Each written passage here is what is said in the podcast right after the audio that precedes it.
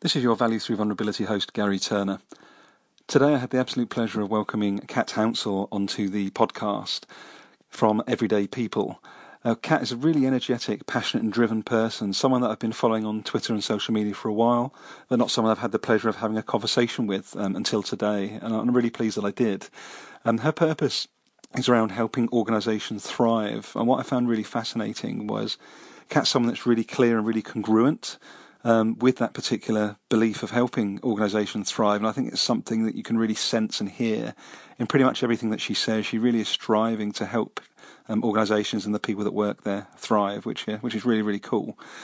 We talk about a range of different topics, um, from well-being uh, through to mental health. Kat and my superhero strengths, uh, an aspect of this chat I really really enjoyed, um, and we also talk about how important Kat's core values are to her. Um, and to her practice. So, you know, there's a lot going on here loads of takeaways. You know, I've got a, a, page as I always get from from these really engaging and uh, interesting conversations. So please do feedback to Kat or myself. You'll find the Kat's contact details in the show notes. And of course, if you were so way inclined, I'd be really grateful if you could leave any feedback on this podcast on the iTunes app under the podcast Value Through Vulnerability. So please dive in. Hope you enjoy this chat and uh, look forward to any feedback. Thank you. Welcome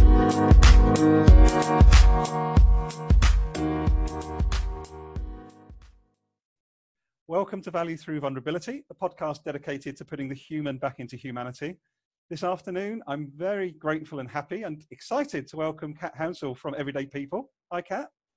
Hello. Hi, Garry. How are you? You good? Uh, uh, really good, thanks.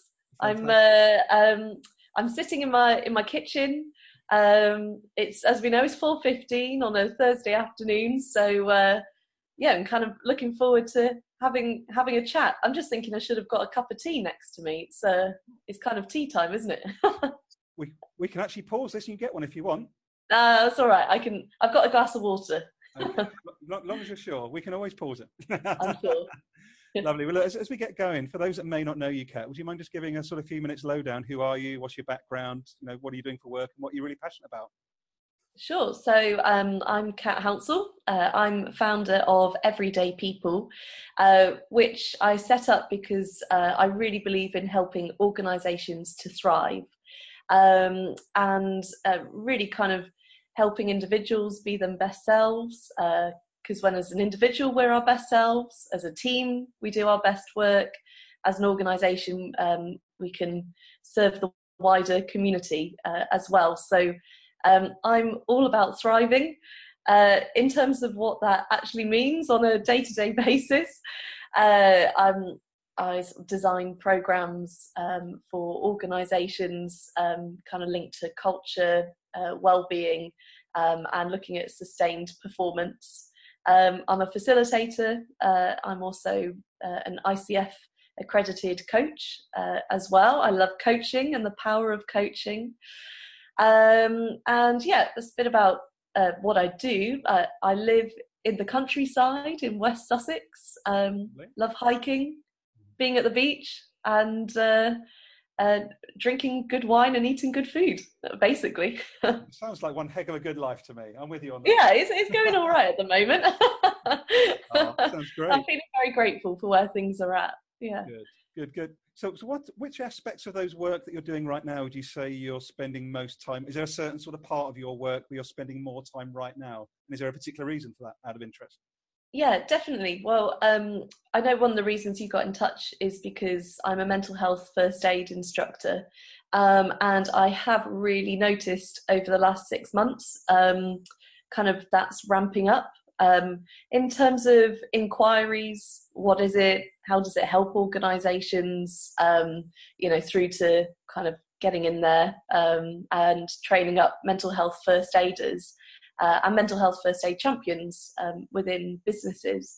Uh, so that's that's taking up quite a chunk of time. Um, and also, what I'm also uh, kind of really pleased to see is um, companies thinking about the proactive strategies that they can take as well. So raising awareness around just well-being generally and how do we look after ourselves um, uh, and kind of really appreciating that our well-being is linked with our performance um, not just in work just in life generally um, you know and kind of putting budget and time aside uh, to to do that for for people um, which is so important oh that, that, that, that's really powerful actually because i think i've sort of read quite a lot recently kat that please correct me or challenge me on this but this I've heard and read a lot about. It seems to still be quite difficult for certain organisations.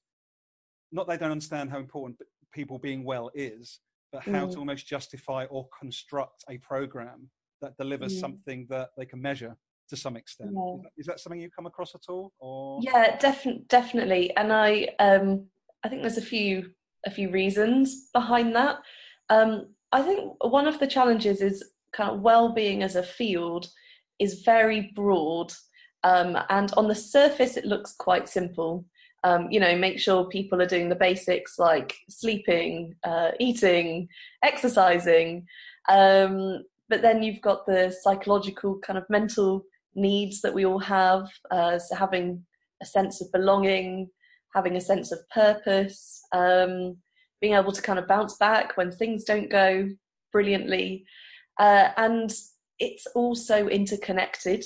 Uh, you, you it's quite hard to just do one chunk without other chunks, um, and I, I, think that you know that causes uh, yeah challenges, strategic challenges in terms of implementing well-being programs and strategies um, because they can start looking like a sticking plaster um, rather than uh, kind of yeah, really educating people around. Um, it sounds funny, but what it means to be human. it's like, it, why do we have to educate ourselves around what it means to be human? But um, you know, the, the reality is, I, you know, I'd love to hear if it was different for you when you went through school. But school for me was about uh, subjects and um, knowledge. Um, you know, a little bit about working together, uh, but really focused on exams and, and results. And so, actually, uh, in those early years when we're learning about ourselves, we're perhaps not learning about ourselves um, uh, as much as we could be, uh, especially depending on kind of backgrounds and you know family dynamics and, and things like that as well. So, so I mm. really believe organisations have a responsibility to uh, to help us as humans kind of know ourselves a bit better so so we can do our best really no that that that, that really speaks to me actually so to answer your question mm. yeah same experience as you completely and, and there's some good work going on in terms of so you may have heard of enterprise advisors that are trying to bridge the gap mm. between education and the real world of work so there is quite a big mm-hmm. push by the careers and enterprise company right now to try and bridge that gap but i mm. don't think it's still enough around the human skills interpersonal skills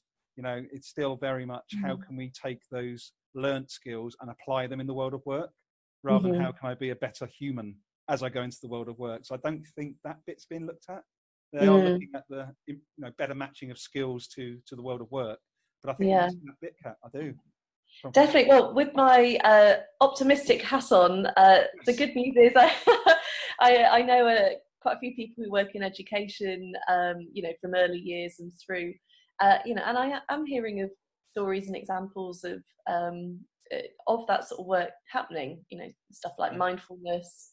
Uh, a good friend of mine, uh, she's talking about how her class next term are going to look at superheroes.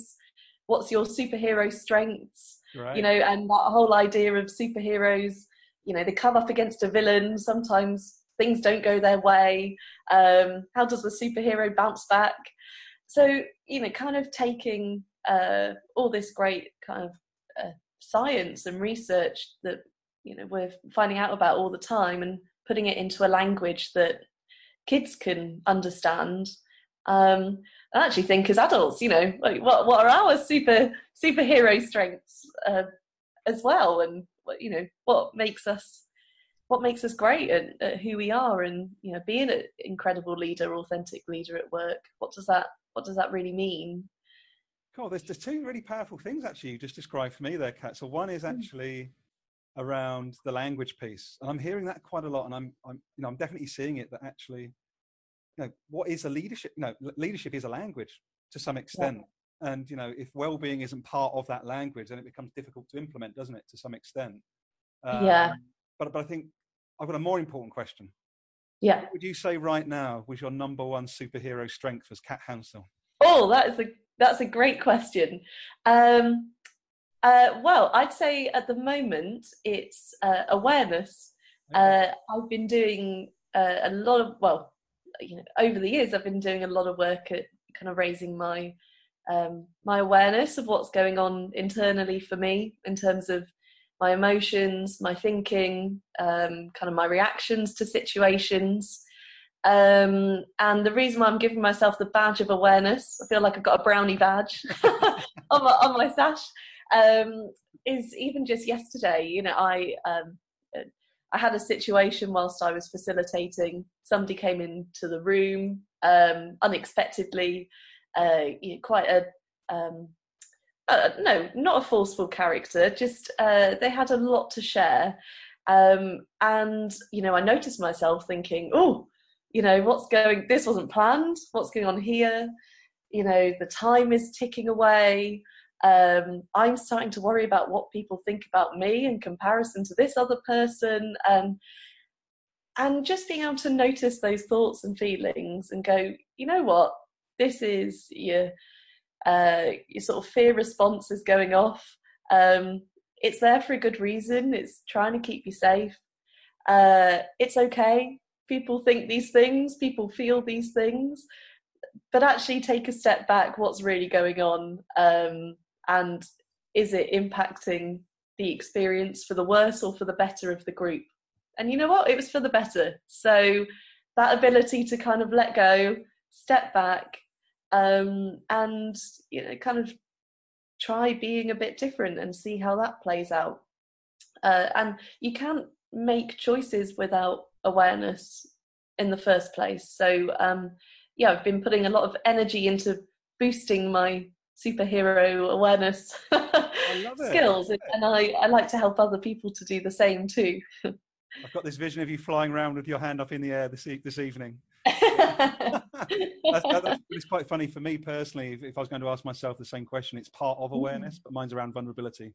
So my mm. big, my big, my superhero strength right now is being able to speak my truth around my challenges I had, being bullied as I grew up. You know, these, these sorts of things. Mm. I try to help mm. others have those mm. conversations with themselves. So I think that's my one right now. So it's yeah. interesting that for both of us, there's this distinctly human awareness piece that we see as a our, our superhero strength. Fascinating. Yeah, definitely. If you don't mind me asking, where do you see the vulnerability uh, kind of superhero quality playing out in your day to day?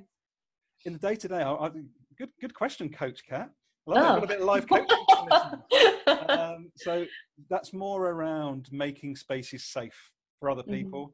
So I tend to be the one that goes first and says, mm-hmm. right, let's talk about this, or actually, is this a safe environment?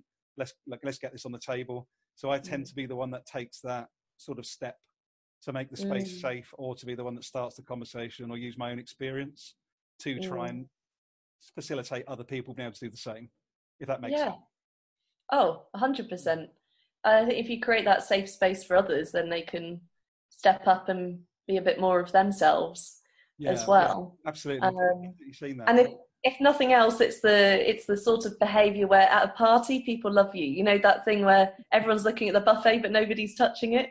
And uh, the first person to go up the vulnerability to you know break through that fear of looking like the greedy one everybody loves you. Everybody's right up there at the buffet with you. I hope that metaphor does it does uh, vulnerability justice. I'm not sure it does but it's, a, it's a good metaphor. I'm more concerned now you're comparing me to a tray of food. But anyway, we'll carry on. I'm not sure about that. but, but no, I should say one of my values is cheekiness. So just so oh, you're just so you're aware. well, actually, while we're talking about awareness, so mm. you've given a great example of it as your sort of um, sort of superhero strength. If you were going mm. to describe what awareness or self-awareness means to you as kat, how would you des- how would you describe it? If, if someone mm. came into you and said, "Kat, can you please describe to me what self-awareness means?" What self awareness means? That's a brilliant question. Uh, it's it's a sense it's a i think it's a knowing within both your head your heart and your gut about what's happening um well actually in all of your senses uh it, it's about noticing really kind of a very simple level. It's noticing what's going on for you physically. You know are your are your palms sweating? Are your shoulders tense? Um are you smiling? Are you frowning? Um, you know so what's what's going on physically? Um, anything that's going on on the inside that people can't see you know have you got the butterflies in your stomach or uh, is your heart racing you feeling pumps you know like you're sort of ready for a challenge uh, then it's about kind of you know the emotions. If you were going to put an, a name on that experience you're having what what's the emotion or feeling that you would name it as? Um, and then also the thoughts that are going around in our mind but we don't always notice what we're actually thinking. You know we're talking to ourselves a lot all the time um, uh, you know in, in, a healthy way. Uh, and uh, but we don't always pay attention and, and notice what those thoughts are. Um, you know is that your inner critic talking um, you know negative self-talk um, or are you hearing more of your inner mentor and or your inner friend you know the person that's on your side that's cheering you on? Um, so awareness for me is is quite complex really. A lot to think about. So this is what i mean about well-being. It, it's very it sounds very simple on the surface you start digging down into it and it's like oh there's a lot going on under under there where do we start and going back to the very first question you asked, I, I, I do think that's one of the challenges that we come up against in the workplace. Like, you know, what's the starting point um, for this sort of discussion? Uh, I, am still trying to work that out myself. So, I'd anybody listening, or you, or yourself, Garry, I'd, I'd love any thoughts or tips on uh, your experience. well, well, well, actually, lead within my work organisation. Actually, I've led a self-awareness and assertiveness learning module, mm. which we designed and delivered in house for a few years, mm. and it's hard. It, it, it, it is hard, and I think you know it, it's not just that it's quite a an elastic topic. I think it's also the more elastic it becomes, the more time, particularly senior leaders, attach, which mm. naturally takes people away from their day job. So I think there's a lot of mindset, and I, I loved hearing you actually talk about hearing your thoughts and actually your great experience of being able to your increase your superpower is actually mm. you can drop those thoughts quicker is what I heard you say. And I think yeah. that's such a powerful thing. And yeah. I think so yeah, to sort of answer your question, it is I would say it's just hard and it's just I think we need to make more opportunities more regularly. Like mm. I don't think people should have to be pushed or delivered into a session. I, for mm. me, mm-hmm. I, I, like the idea of sort of quarterly. There's three or four sessions, whether there's one person in it or twenty, that people can self-select themselves onto rather than it needing to be something that needs to be fixed or something yeah. that someone's seen in you that needs to be corrected or actually maybe you should do that you're looking a bit emotional you know if there was mm. this space again this safe psychological space three or four times a quarter where people could just take themselves knowing it's trusted facilitated by someone like you mm. i think that would really increase the engagement and take away this stigma of having to think do i need yeah. something wrong with me to be fixed to go to this session yeah. sometimes that's a problem with some of this? Yeah. What about you? What do you think? Yeah, definitely, and and also um, really developing uh, great awareness skills and coaching skills within leaders, because I, I, guess I'm thinking of that person perhaps in your team who um, never makes time to go to those opportunities that are there. Um, you know, they're taking on uh, kind of all the work challenges there are. They're possibly the person kind of working late, giving that little bit extra, but are they giving much to themselves? Um, and you, you know, you need to have. We all need to have other people looking out for us from time to time, and um, I, I, think one of the roles of a leader is is around duty of care, uh, and that care isn't just waiting till something goes wrong. It's also saying, "Hey, look, you know, I've noticed you've been working really hard lately, um, and you you haven't been putting any time aside for your sort of personal development. You know kind of wondering you know what is there anything getting in the way of that? Is there any reasons why? Um, anything i can do to help you?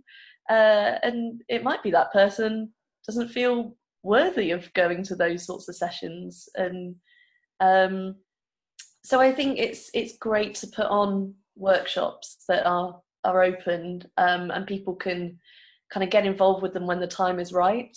Uh, I think we also need to balance that with day to day, just human conversation, mm. um, uh, and being brave and courageous to to call things out that we notice in others and check that it isn't anything um, deeper than what we're seeing on the surface level. Uh, and I guess I'm, I'm, kind of touching on the mental health first aid territory because that, that's a big a big part of mental health first aid is around looking out for um, signs and symptoms um, within others and really having that courage to start up a human conversation uh, and to not shy away from you know sometimes asking some quite tricky difficult questions um, but as long as it's coming from a loving and, and kind place um, you know yeah that's that's all no it's not all we can do but that's a great place to start no, that's great. Well, I was really sensing and hearing the mental health first aid. Nice segue mm. that, um, Kat, to be honest, because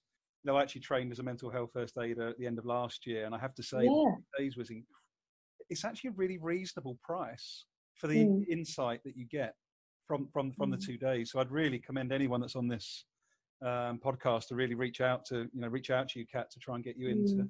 To, so you you said you're a mental health first aid instructor. Is that right? Exactly. Yeah. Mental health first aiders. Exactly. So I train up mental health first aiders. Um, there's a the two day full first aider course, um, which uh, I, I, say is well, basically they're life skill courses. Anybody can get something from them, but if you weren't, you know, don't have the budget or not sure where to start, um, HR, it's a definite. Um, any leaders who are really uh, kind of position themselves as a bit of a go-to person um, uh, uh, people who sit on reception tend to be the people that have uh, hearts opened up to. uh, you know, any kind of people leading well-being initiatives. I, I, think if you're if you're willing to be a bit of a go-to person, uh, the first aider program is um, is a great great one. Uh, and then there's a one-day mental health first aid champion course, uh, which is kind of a lighter touch version of the two days. Um, and for me, what's in there is is the basics that every manager, every supervisor, um, uh, really they need to have those skills. They need to have that awareness because of the duty of care that we have in our organisations. Um, it's not it's not a nice to have. I think it's a need to have. Um, and mental health first aid isn't the only course out there that um, that delivers um, you know there's the same or similar outcomes however you mentioned language earlier and i i am a real believer i've, I've got a friend called lisa gill um, you might have come across her yeah, um, yeah. And we so we used to work together and lisa always used to talk about the power of language uh, and it's something that is resonating with me more and more um, so i think what's particularly powerful about the mental health first aid movement is that it's a language that people understand. We have physical first aiders, we get that. Um, it's becoming, uh, well, it's not just nationwide, it's a global language. Uh, mental health first aid exists in many countries all across the world. It originated in Australia. Um, uh, it gives HR people a common language, you know, when they're sort of um, talking about things, it's a transferable qualification. Um, so I think there's a lot of there's a lot of power within that, and I guess the future is that we have just first aid, um, and first aid is both physical and mental. Um, but I think as a society we're not quite there yet, uh, and uh, having you know, mental health first aid to be able to be looked at kind of on par with physical first aid is is important, and I think the language helps with that. No, that's that, that's that's a really helpful reflection. Actually, I know, I know mm. of an organisation as a publishing house up in Leeds, I think it is, that's just they've just um, trained 37 mental health first aiders. So I think it's like wow. 10 percent of the workforce, which is quite wow. one of the bigger sort of numbers I've heard. I think is it was mm. it Natasha Devinson's been doing that Change.org to try and get yes. mental health first aiders. Where's your head at? Yeah, exactly. Makes me think of the Basement Jaxx song every time. Hundred percent. Is, is Natasha someone you've had any contact with out of interest? Or um, no, not directly. Uh, I've been following the campaign. You know, signed the petition, sending Absolutely. it uh, around to people. Um, I saw on Twitter. I think it was just about forty-eight hours ago. Uh, they're nearing the hundred thousand person um, kind of mark, uh, which is what they need to hit, I believe. So. Um, so yeah, uh, it's where's your where's your head at.org, I believe. Um, maybe we can check that, and I don't know if it's possible to send it out with the link of the. yeah, we'll do that. We'll add it to the show notes. Yeah, we'll add it to the show awesome. notes. Absolutely, no We'll try and get that yeah. to hundred thousand listeners, please. Yeah. so the well, to give a bit of background for anyone listening on what it is, uh, it's to uh, make it a legal requirement. The same that we have physical first aid. It, you know, we have to have physical first aiders um, you know, we need to have mental health first aiders. Uh, you know, it's um, one of the most common reasons for people taking time off sick in terms of both short term and long term absence. Um, so it's, yeah, we, we need, we keep talking about awareness, but we need to have that awareness, we need to have the skills and the knowledge in place, um, and recruiting the right people to to be mental health first aiders too. Uh, I think that's that's really important. Um, uh, and there there is a document from Mental Health First Aid England, um, sort of a three page three pager on you know what what makes a really great mental health first aider. Um, uh, and I think that's a useful tool. It's something I've got. I'm happy to send on to people uh, as well if they want to get in touch. No, that's great. Well, as we wrap up the podcast, we'll uh, get your contact details for sure, Kat. So that, yeah. will be good. Um, sort of moving on a bit, something that's quite linked for me towards sort of mental health first aid is mm. sort of vulnerability. You know, someone to feel that there is somewhere to go in a safe way. You know, mm. is vulnerability, do you feel important as part of that whole mental health first aid movement? Oh, a hundred, hundred and more percent. Um, you know, I uh, I'm quite open about part of the reason why I run mental health first aid workshops is because I've had my own challenges with anxiety and depression, um, kind of mainly um, whilst I was at university age. Um, I was uh, training as a contemporary dancer in a very high, high pressured, high performance environment. Um, not really taking care of myself um, in terms of my own well-being. Um, uh, had a couple of um, sort of personal instances, um, my grandma falling very ill on me, um, and, and, that triggered, you know, a, a period of uh, quite deep depression and, and sort of quite bad anxiety, really. Um, uh, and through that process of um, you know therapy and opening up to people and realizing i'm not alone i'm not mad i thought i was going crazy you know? I remember saying to somebody i'm, I'm literally i'm going crazy um, that's because it wasn't talked about. And um, uh, and so kind of being able to share that stories, personal stories, is really important to normalising the conversation. Um, just yesterday, I was running a workshop, uh, and and somebody within that workshop shared their personal experience, um, you know, of uh, of a suicide attempt, and um, you know how a, a, big part of their depression, anxiety was linked to linked to work and a very intense lifestyle, a huge amount of business travel, a lot of being away from home, loneliness. Um, and yeah, I think telling these stories is, is really important. Um, uh, and you'll find that pretty much every mental health first aid instructor I've met has had either well either their own challenges or they've supported um, a close friend or a family member as well. And I I think that offers a really uh, useful uh, insight because um, it's not just uh, the person that's unwell that needs support. The supporters of the person who's unwell also need support too. Um, uh, support them with their self care and um, make sure they stay mentally healthy.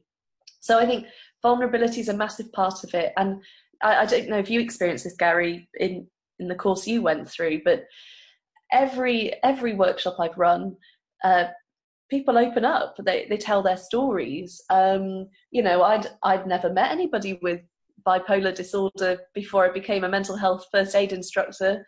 Uh, I, have met loads now.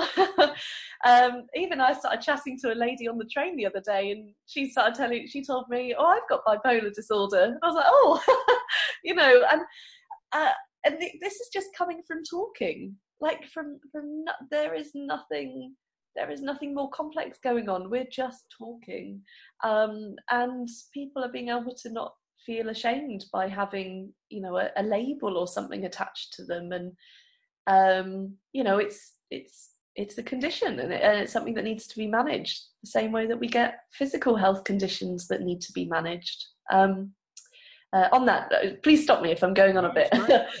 um, but yeah, I think I think for me one of the really important messages is that uh, just because somebody has a diagnosis of a mental health condition uh, doesn't mean that they automatically have poor levels of well-being. Um, you know, you can have a diagnosis of something like bipolar or schizophrenia, um, but uh, because you're managing it well, because you've got um, you're doing self-care, uh, you've got the support network around you, actually your your well-being can be you can be thriving. You can thrive with a diagnosis and um and I, people don't um know that message hasn't reached everybody yet and uh, i think it's a really important message to um to get out there it really is and thank you for that because it's a new message for me today yeah. actually you, you, you, do no you do you, you assume that as with any illness it means you're going down somehow but mm. what you're saying is not necessarily it's not necessarily the visible case mm-hmm. with mental health. That's really no. Thank you for sharing that. I think that's a really really helpful insight. Really. Yeah.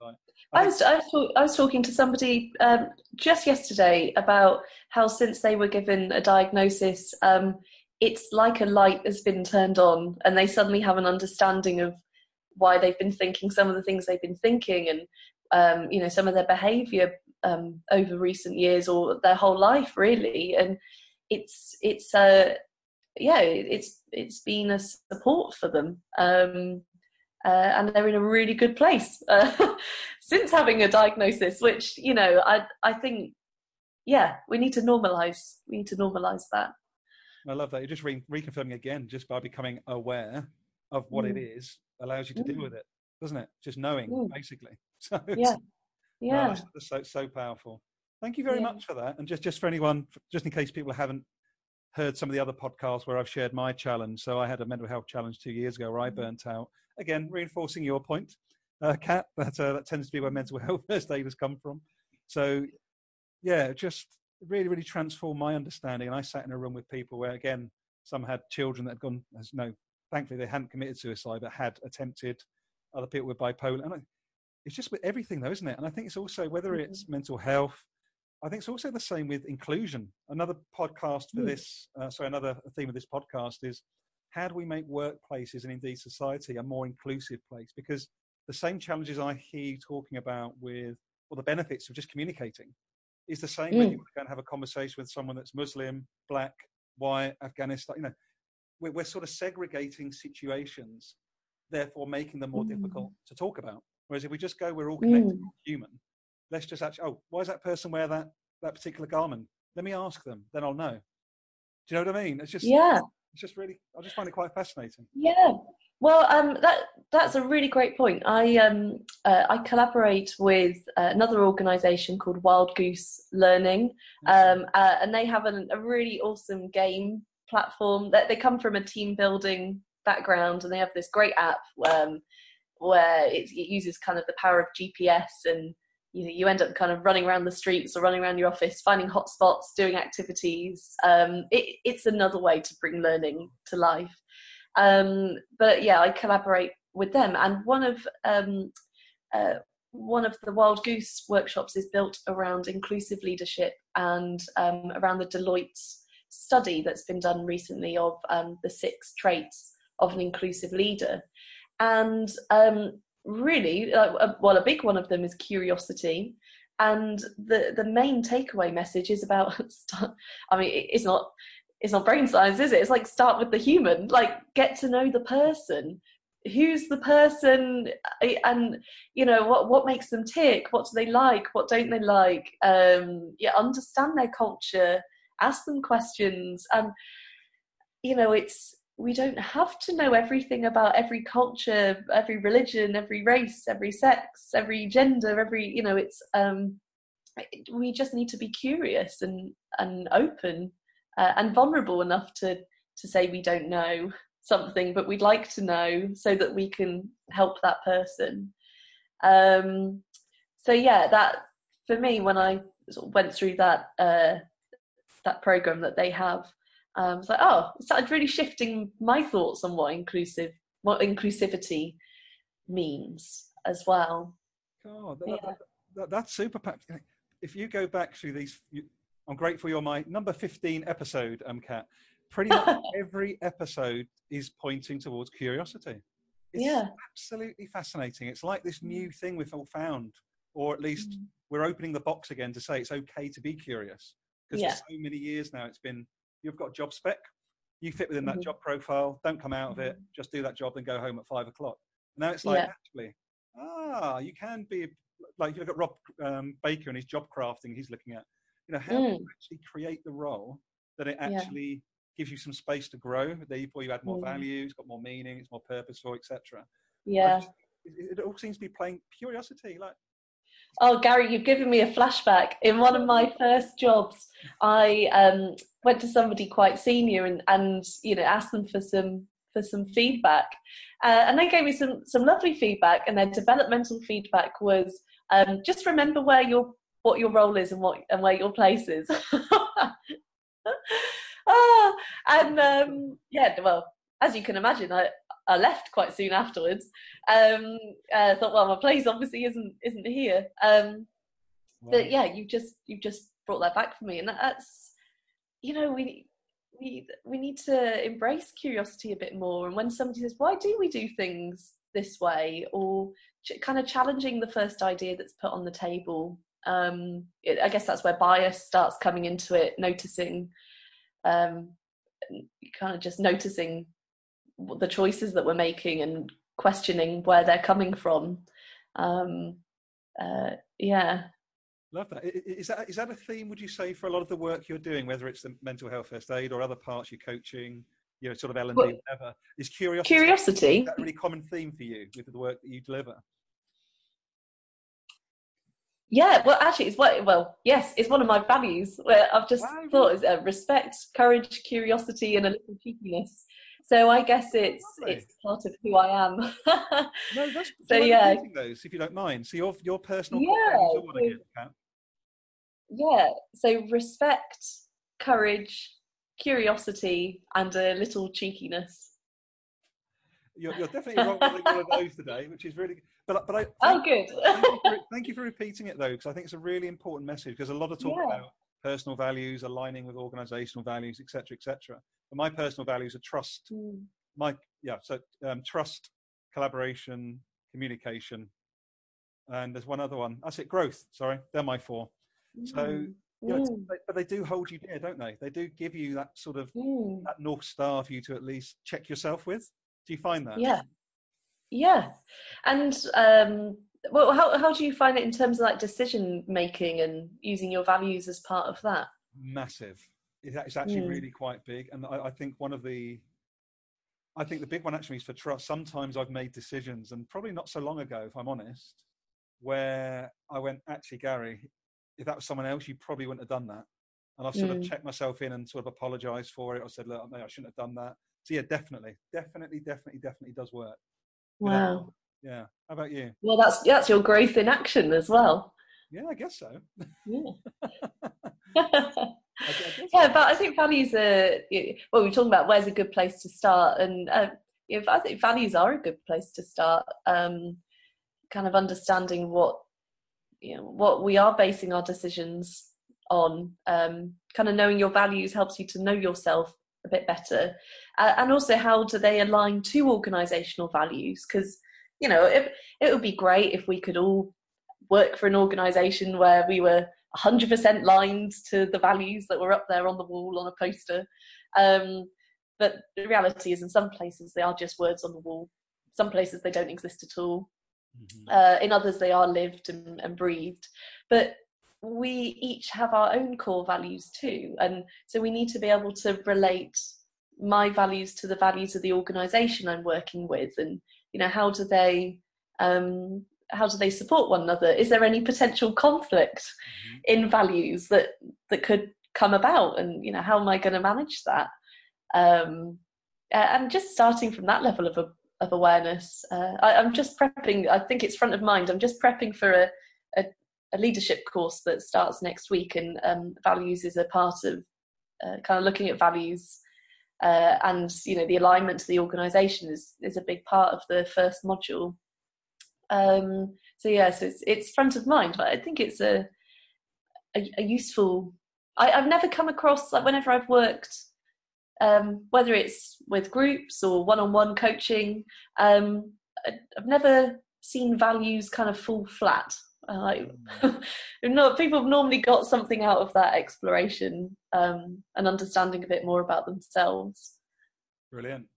Yeah. What is what would you say in your experience at the moment, right now, the number one challenges that you're seeing within the HR space? I know you sort of cross over a few areas. What do you think the number one challenges you're hearing senses seeing reading right now? Ooh, that's a really good one. You're only allowed one, Kat. Just saying.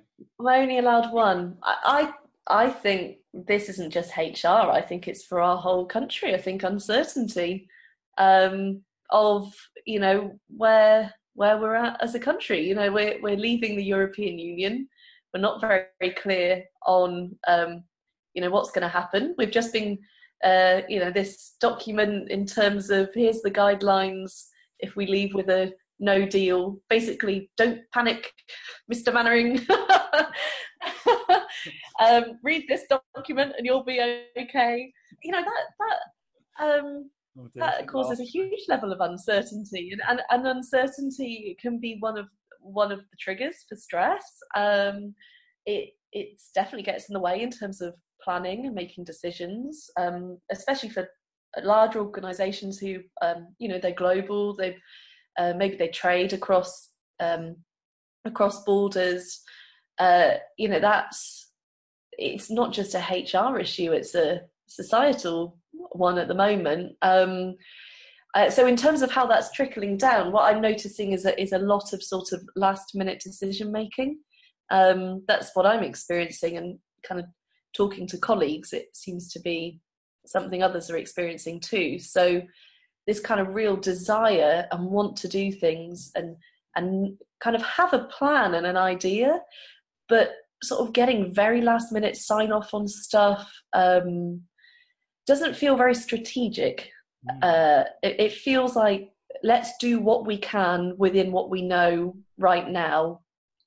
Um, and that's good that people aren't just stopping and and you know personal development is being sort of cut and well-being is being you know like put to the bottom of the list uh, i think that's a really positive sign that that's not happening um, but kind of the why don't we really talk about strategically how can we implement things that are right for your business um, in a way that's going to be sustainable. I, I, think being sustainable is so important. Um, you know, otherwise stuff can just become a bit of a waste of money, to be honest, a waste of time, waste of energy, waste of hope. um, so yeah, I think I think uncertainty would be right at the top. And in terms of how that's showing up, uh, I think it's um, this sort of last minute decision making. Um, but you know, I'm yeah, I'm a small business owner. Uh, I also do freelance associate work, so obviously I'm slightly on the on the outside. Um, but yeah, that's been my my experience recently.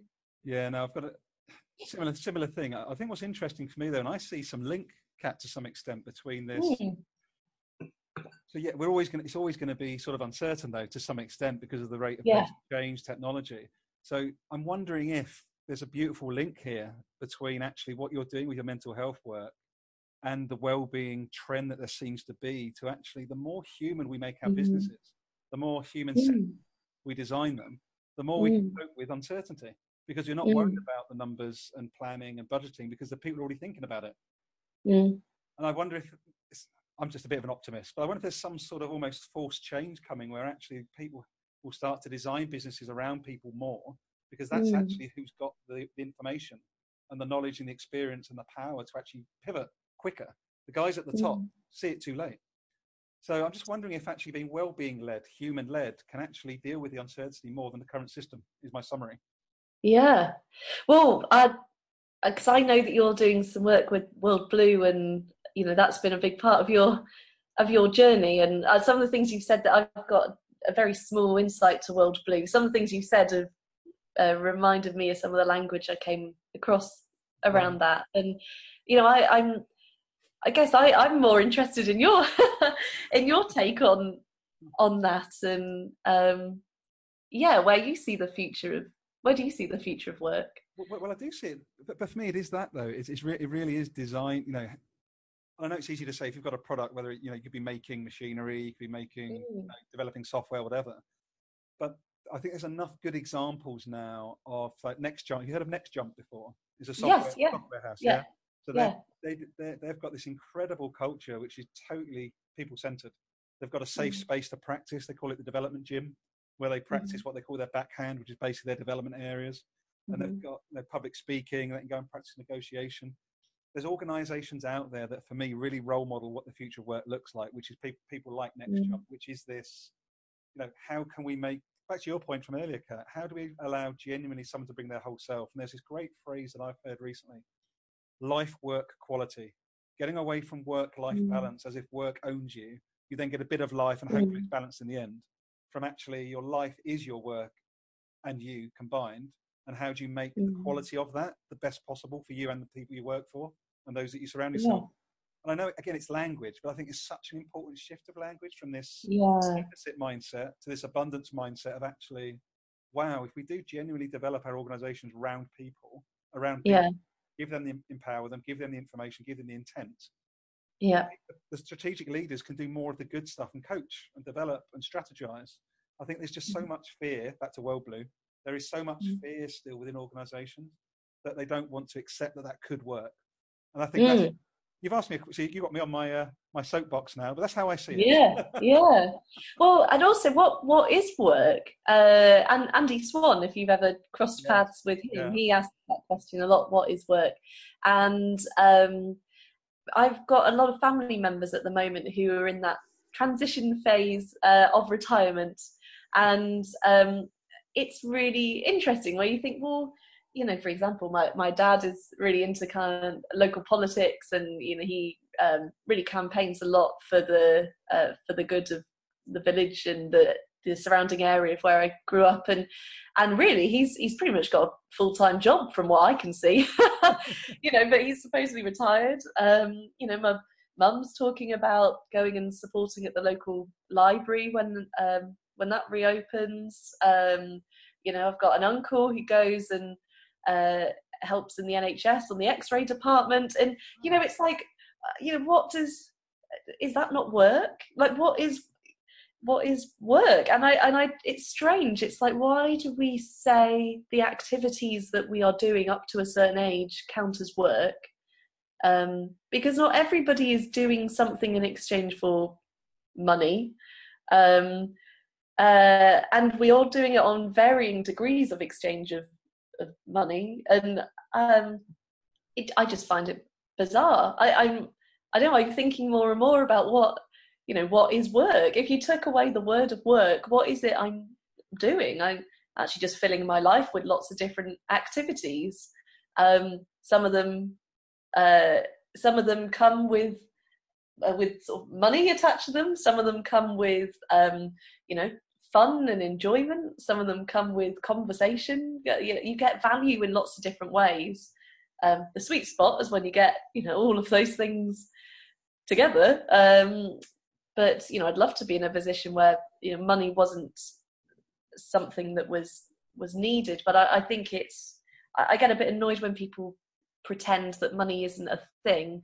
You know, we we uh, money uh, is important for as part of our well-being in terms of having enough uh, kind of being able to look after ourselves. Um, and you know, of course, people would want to work for for free, but um, that's not. We don't live in a world where that's always possible. um, so then it makes you go, well, just what is work? You know, is it is, is it just activities? And therefore, what activities do you choose to fill your time with?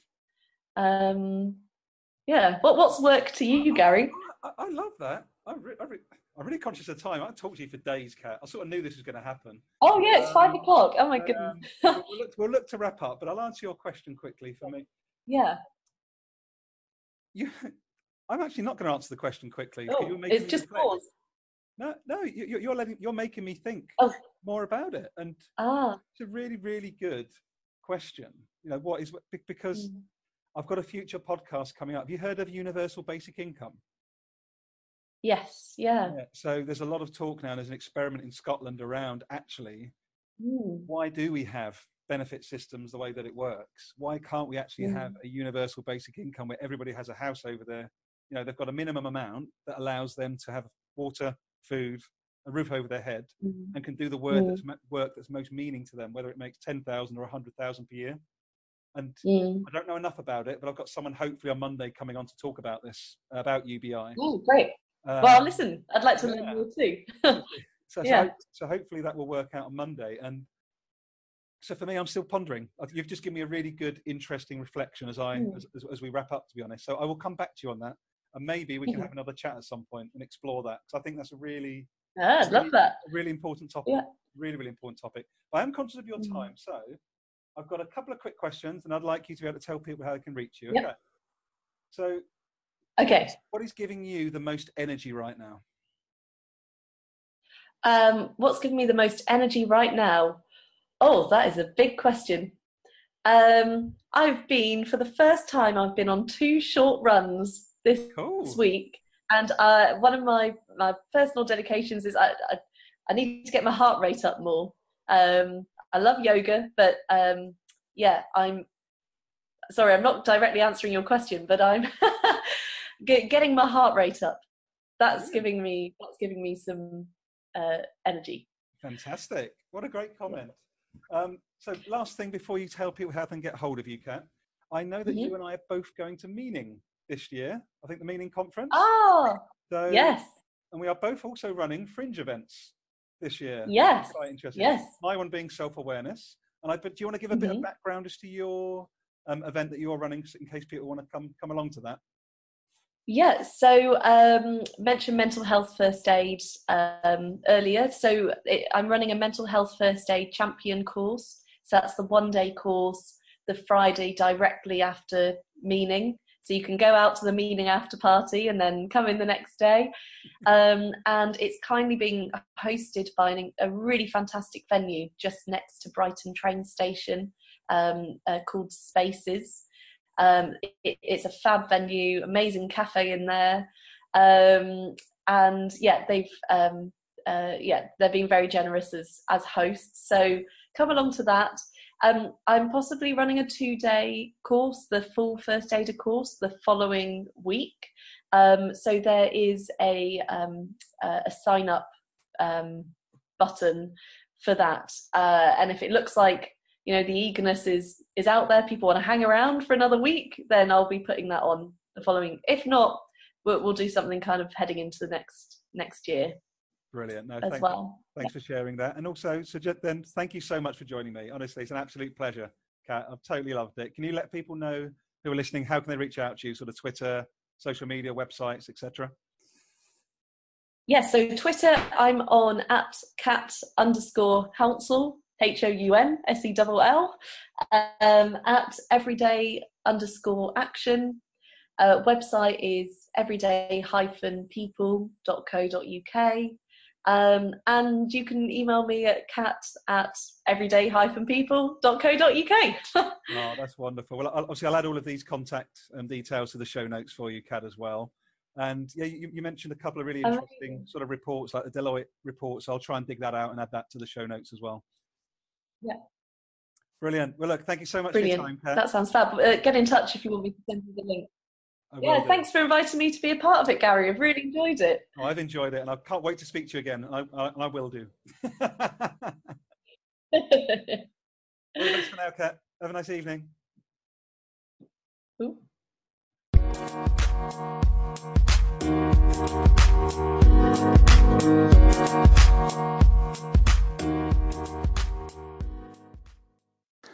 Hi there, it's just Garry Turner again, just wrapping up this really awesome podcast with, with Kat Hounsell. Again, got so many takeaways, I'll try and keep them brief, um, but for me, there was this really, really clear piece around the future is just first aid. So we get away from distinguishing between whether it's a physical um, first aid challenge or whether it's a mental health first aid challenge. I think that's so, so important. And I think linking to one of the other points that Kat spoke about, which was a Brene Brown um, reference that suicide linked to lots of business travel and loneliness.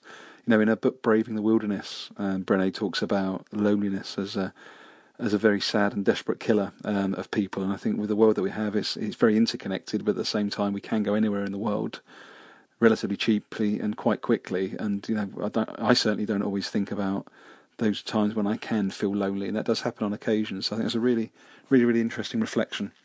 Something else that was a real learning for me from this, this chat with Kat was just because someone has a diagnosis of a mental health condition doesn't mean they automatically have poor levels of well-being. That's really, really interesting and something I'm still digesting as I make that statement um, in, in these reflection notes. Um, so yeah, I want to come back to that on Kat and maybe with other people as, uh, as we reflect on this. In terms of what self-awareness means to Kat, I really liked this this definition for her, which was it's a knowing within your head, heart, and your gut what's happening. There's a really nice, succinct um, message there for me because it's really talking about you know it is your gut feeling, you know those feeling, you know what is your body telling you about a situation. Now, this gut reaction, it is a thing. You know, I've I know it's a thing. I know some of my decisions and some of my some of my I would call hedged risk taking based on what my gut feel, what my heart felt, has generally worked. You know, I'm not saying that's a perfect system, you know, that level of self awareness that your body is telling you something physically from your head, heart, and gut, that really resonates with me, and I, and I quite like that.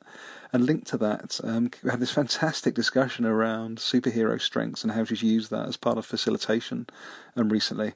And she's giving herself the badge of awareness as her current superhero strength, which I think is really, really lovely in terms of actually in terms of how do we look out for each other how do we actually support each other in, in a work environment and indeed outside of work Kat quoted, We all need people looking out for us from time to time, and leaders need to be curious why people are not getting away from their day jobs to be able to focus on their development. So just hold that thought for a second. You know, are we looking out for when there is a development opportunity for your people and they're not taking the time to, to take them? Why is that? Is there presenteeism? Are people scared to take them? Do they not want to be the only one that's accepting learning opportunities? So I think particularly for our L&D professionals, but also wider organisational contexts, you know, let's be more active. Let's actually look out for whether or not people are going taking those development opportunities because it could actually be a sign of either a cultural toxicity or indeed a mental health challenge. So something to be thinking about there. And I think another thing I really like was this "What is work," which um, you know, Kat referenced Andy Swann. You know, what even is work? You know, activities according to Kat um, that we do at a certain age. You know, when do they count as work and when do they not? And she, she uses a brilliant example that you know when when we go into retirement and we start volunteering, that's not classed as work. Just because you're not getting paid for it doesn't you know suddenly it's not work anymore. So a really interesting point. It makes me think about the universal basic income conversation that I've got coming up soon, and I'm looking forward to exploring that with with, with that guest. And then finally, I really enjoyed Kat actually challenging me and actually sort of extracting my view on things a little bit more in this podcast, which is which quite interesting. And I sort of enjoyed that coaching aspect, that live interactive coaching aspect with with Kat as well on this podcast. So I took loads away from it. There, just a few things. I've got, I've got another page, another page for takeaways. But I hope you took a few things away. I hope that those reflections of mine are helpful for you as you listen. And uh, yeah, I hope to hear hear from you, I hope please do reach out to me at Garry Turner Zero on Twitter or via my LinkedIn page should you want to get in contact to discuss this or any other aspects of the podcast series to date. And please do reach out to Kat via the various mediums that you can find in the show notes. Thanks very much for now.